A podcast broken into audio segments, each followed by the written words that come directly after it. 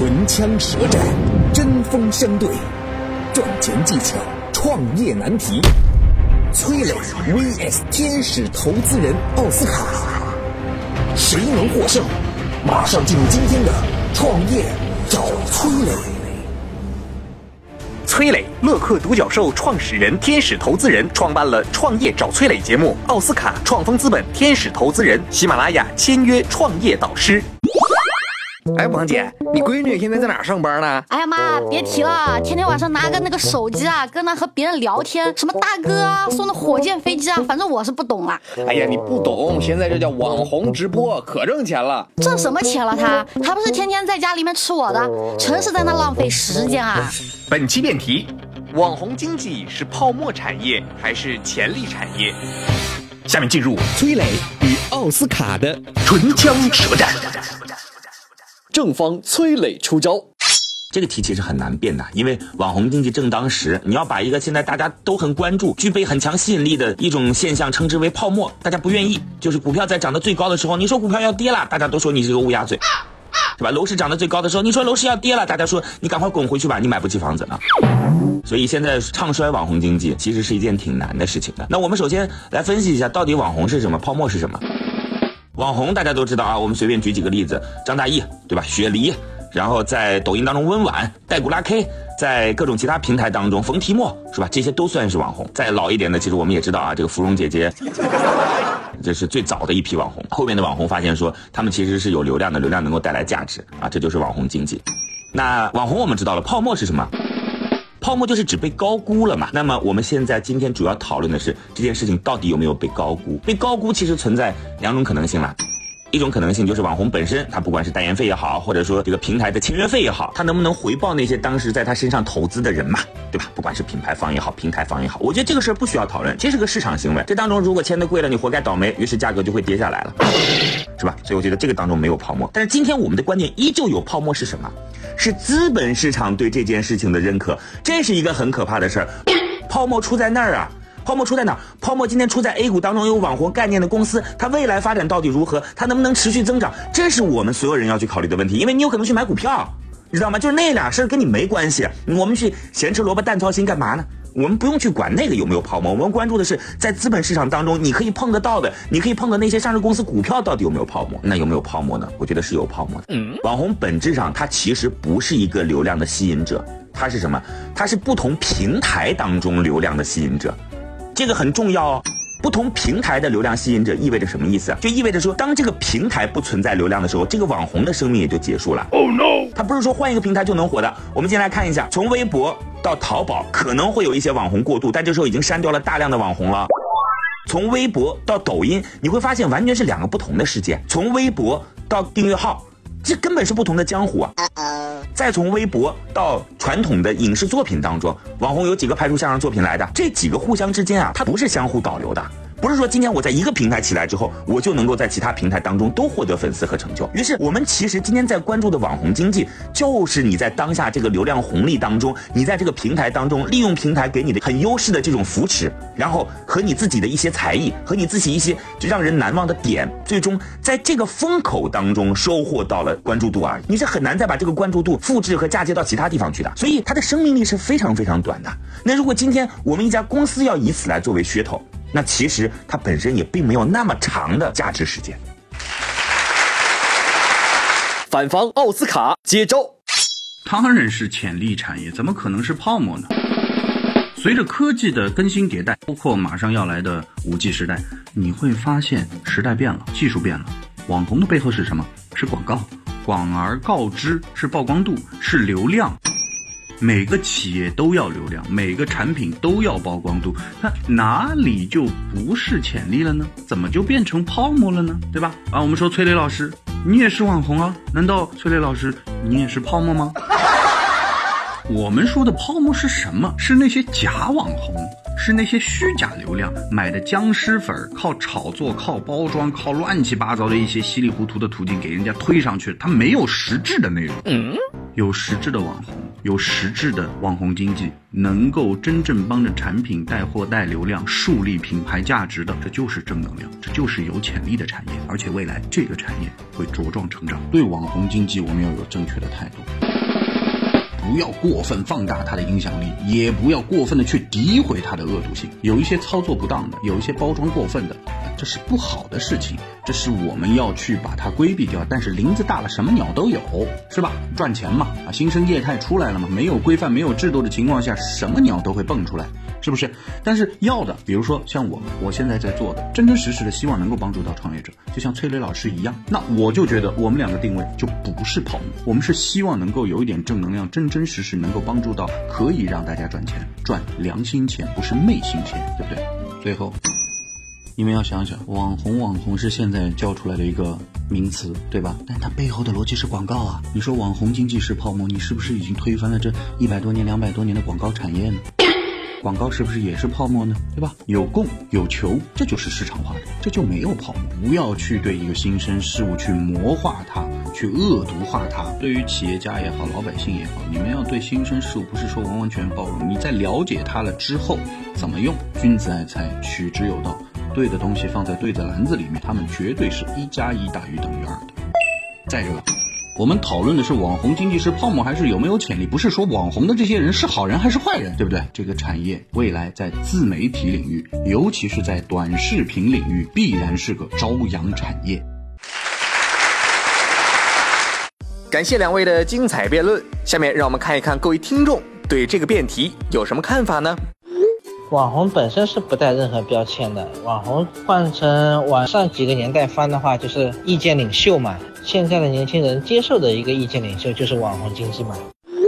都说无经济不泡沫，现在的网红呢已经是一种经济了，而且搭上互联网的顺风车也越走越远，也让越来越多的行业享受到了这个红利。其实我觉得呢，这个其中缺少了一些规范性，越来越多的小孩子希望以后能够成为网红，所以我觉得这个行业还是必须要严加监管的。我呢是真心不认为中国有网红经济的。日本、欧美那种百花齐放的才能谈得上经济，没有自己创新和风格的，大多数都还在卖脸的初级阶段。相比之下，我觉得还是那些在华的那个外国人啊做的视频倒是有点意思。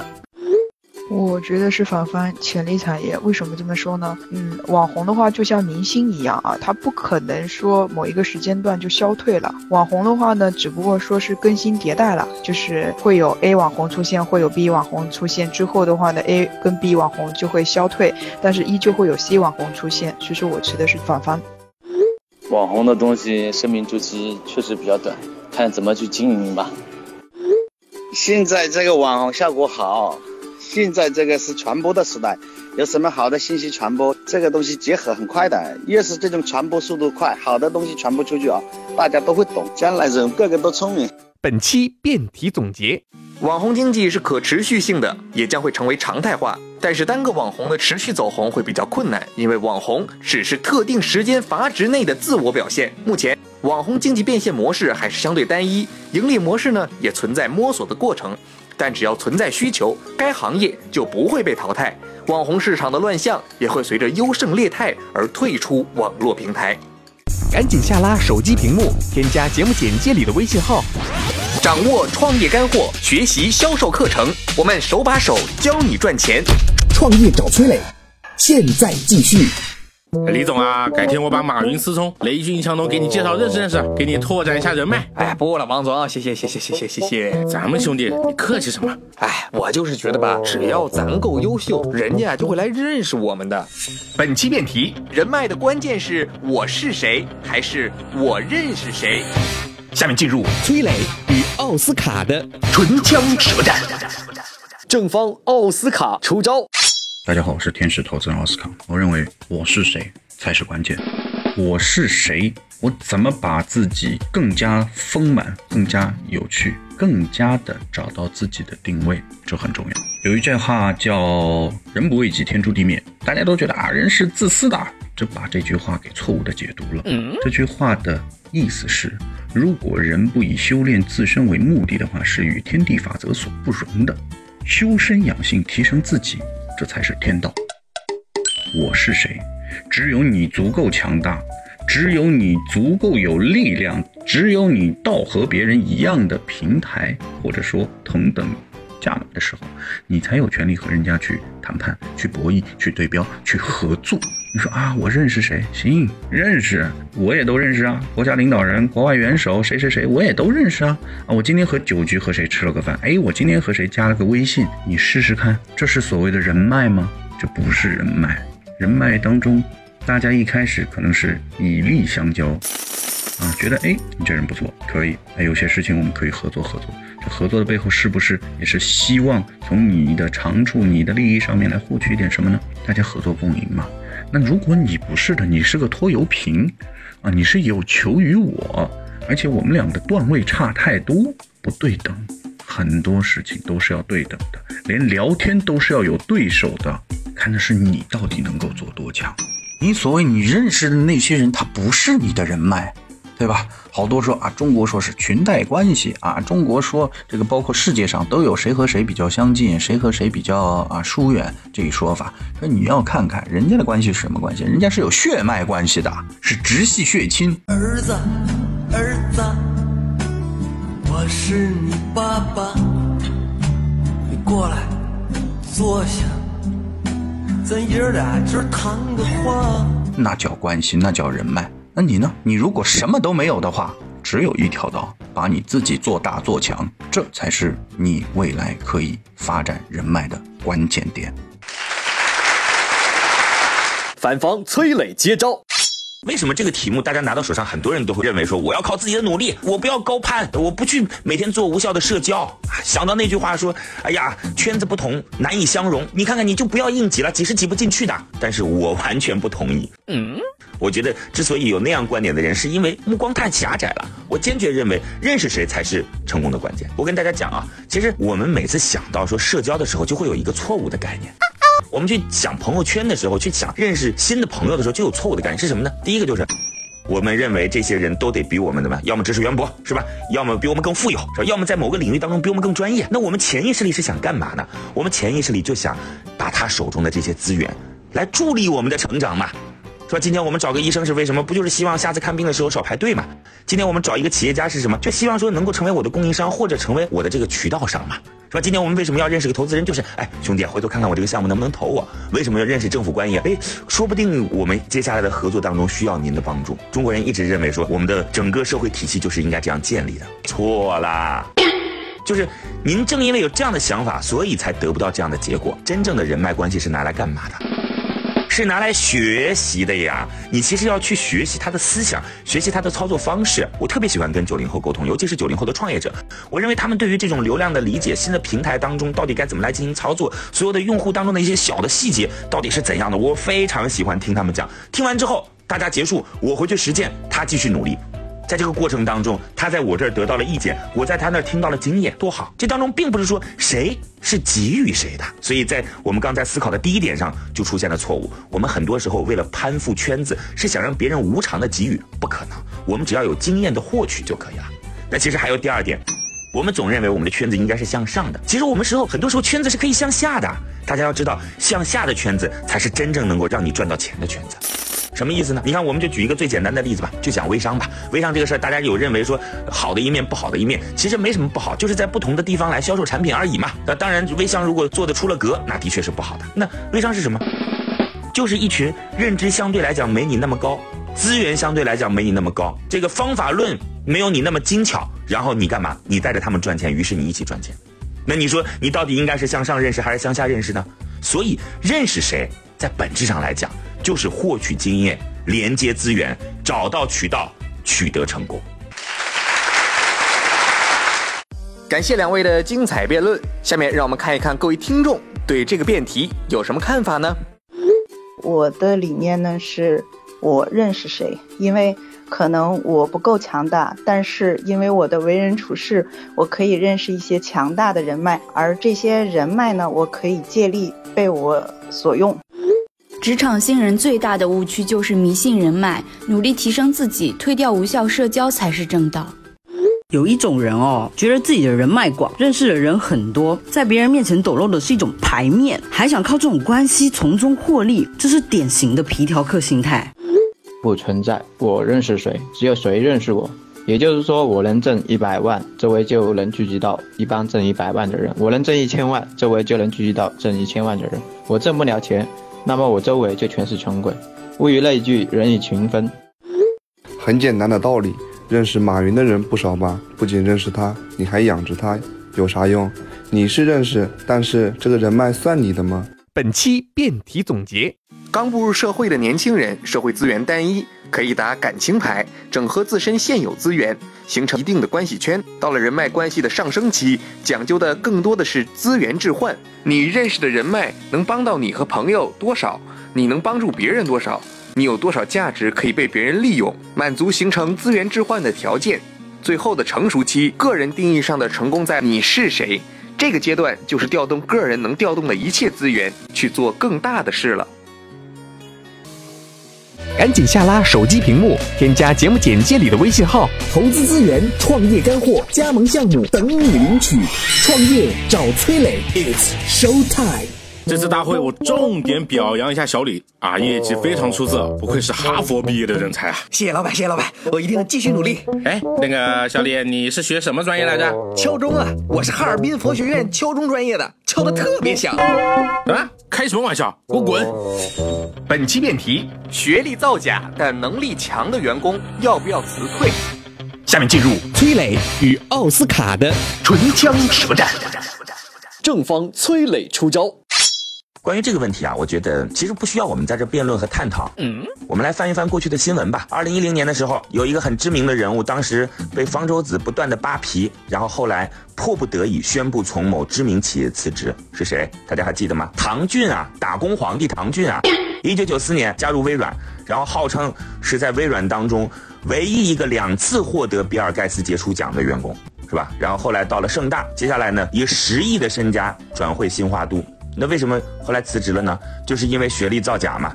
当时方舟子把他的学历扒出来说：“哎呀，某某某某大学其实就是美国的一个野鸡大学。”那你看学历造假该不该辞职啊？当然该辞职了。这个辞职可能不是自己主动要辞职的哦，是内外都有压力嘛。公司把你给 fire 掉了，所以学历造假这件事儿，从我们刚才提到的新闻当中来讲，已经告诉我们一个正确的价值观。当然，有人可能会说，你说的那个是大公司，小公司其实我们就睁一只眼闭一只眼就算了。好，我们再回到小公司来看这个问题啊。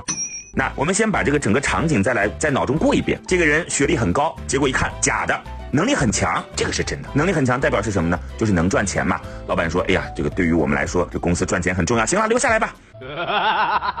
那于是，在这个员工脑中就留下了一个印象：老板其实没什么原则和底线的，只要能赚钱，什么事儿都行。这就是这个公司的基本价值观。好，那他的能力很强，能赚钱，也就意味着钱从手中过。那你想，一个缺乏原则和底线的人，钱从他的手中过，可能会存在什么样的结果？第一种结果就是，钱过手，手留油呗，是吧？在我这儿过一道，大家反正都是同样的价值观嘛，是吧？那。更可怕的就是，整个赚钱的逻辑打通了之后，那我为什么要跟你做呢？既然你也是为了赚钱，那我也是为了赚钱嘛，对吧？人为财死，鸟为食亡，拜拜喽！有可能把你的团队和商业逻辑都带走了。这就是你当时给自己的员工呈现出价值观之后所可能带来的可怕结果。我这个绝对不是跟你开玩笑啊！所以老板一般在自己的员工面前都希望能够保持那种说我是有价值观的，我们公司是有自己很美好的向往的。在场面上的话，一定得这么讲嘛，否则在道义当中你就站不住脚了。那其实还有很多了，比如说刚才我们提到的场景是已经被发现了，已经被发现，可能就不仅仅只有行政，只有你，只有这个员工当事人知道，这个事情肯定会被别人知道的。那你的公司当中就会交头接耳嘛？你看，你看那个小张啊，当时就是因为自己学历高，所以才给了他一个特殊的岗位和资源。那他做起来，你看就不当是造假才做起来的吗？这个公司有什么公平可言？甚至有可能说，哎，这个人学历这么低，之所以能够进来，是老板的亲戚和朋友啊。嗯，流言四起，公司当中所有信任感都不存在，就是因为一个学历造假。所以，身为老板的你，面对这样的情况，到底要不要辞退他？你自己选择。反方奥斯卡接招，学历造假但是能力强的员工要不要要辞退？当然不要辞退。为什么啊？我知道你们要说什么啊？他这个造假啦，信用有问题。那你也不看看现在是什么样的一个世界？一块敲门砖有多难啊？一个科举制度，这个搞成了现在这个样子，你说是吧？感觉好像就是高分低能力也很多啊。名牌学校出来到底有没有能力呢？他是会读书和会打工，明显就是两件事情。能力强，他能做事儿，对企业有用处，可以补企业的短板，那就是该留的。那最后老板，你应该看用人呐，育人之术啊，把好钢用在好刀上，对吧？把钱花在刀刃上，这人也是一样的嘛。力强，他营销能力强，就让他去做营销；他管理能力强，就让他去做管理。我记得以前唐某人从国外的什么著名的企业回来了，再看现在啊，我为自己代言，谁谁谁为谁谁代言的那个谁谁谁也是爆出来学历造假。但是难道我们就是管中窥豹，以点盖面吗？哦，他一点有做错过事情，但他的这个事情就，嗯，以后未来就不能做人了吗？他们为了一块敲门砖，为了这份工作，兢兢业业的进入了企业啊，非常努力的这样的工作，挺好啊。企业要的是什么？是业绩增长，对不对？他来了之后，只要没犯法，你难道就不给人家一个一点点包容吗？谁没有犯过错？这个错大到要需要把他完完全全开除的地步吗？这件事情千万不要。啊，把它幻化出一件很大很严重的一件事情，本来是一个简单的，你把它搞复杂，这个事情就乱了。企业管理管的是什么？管的是人，管的是业绩，管的是成本，最后要的是赚钱，最后要的是对社会有意义。行啊。他是犯过错，来了，能力特别强，培养了之后忠诚度也高了。那你说一个犯错的人，好啊，我留着，我管着，我对社会是不是有意义呢？好了，你把他踢掉的原因是因为他学历造假，又在他的这个履历上浓墨重彩了一笔。但他接下来再去找工作怎么办？他是不是还要造假？企业家一定要想清楚，每个人都有自己的长处，把他们的长处发挥起来。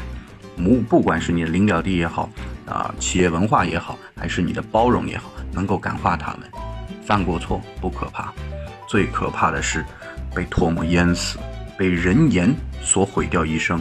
给点空间，给点能量，用他们的好处、长处、能力，一定会走在一起，有个美好未来。让我们期待明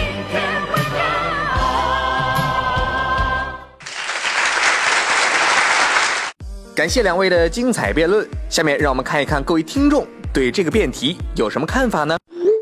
这里有很重要的一点就是入职的时候，这样你必须是本科生可以进入我这儿工作，而我本身能力很强，但是我不是本科生，那我来工作怎么办？我只能造假，是不是？那我如果不造假，你根本不会录用我，那我的能力得不到体现，我就胜任不了这份工作，就得不到这个工资，这是很自然的事情。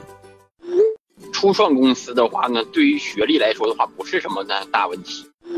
啊，我觉得是应该是不辞退哈。即使一个学历，他什么博士、硕士之类的，他没有能力，那你觉得这个公司要他有什么用？归根结底要的是能力。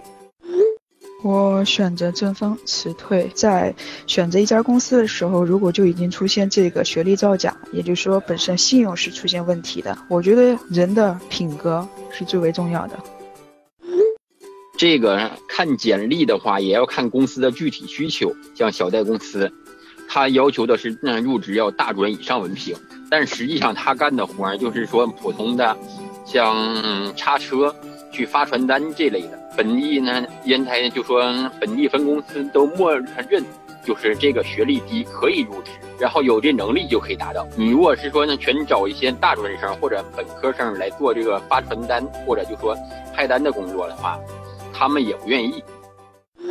学历造假辞不辞退？我支持反方的观点，因为啥？当企业做大之后，我们要抓的这个观点就是要求树立企业形象，并且企业每个员工都要有一个合格的人品。本期辩题总结：从员工的角度来说啊，千万不能伪造学历，就算学历低，也一定会得到有眼光的老板赏识。如果你认为学历重要，还有机会深造，千万不要因为一纸证书毁了前程。当然了，从公司的角度来说，学历也并不是检验一个人能力的全部。对于特别优秀的人才，学历条件可以设置有弹性一些，这样才更有利于招揽留住人才。今天的节目到这里就结束了，感谢两位的精彩辩论。创业找崔磊，我们下期再会。赶紧下拉手机屏幕，添加节目简介里的微信号。创业遇到难题，想赚更多的钱，做生意找项目，通通找崔磊。两万社群小伙伴等你一起创业赚大钱。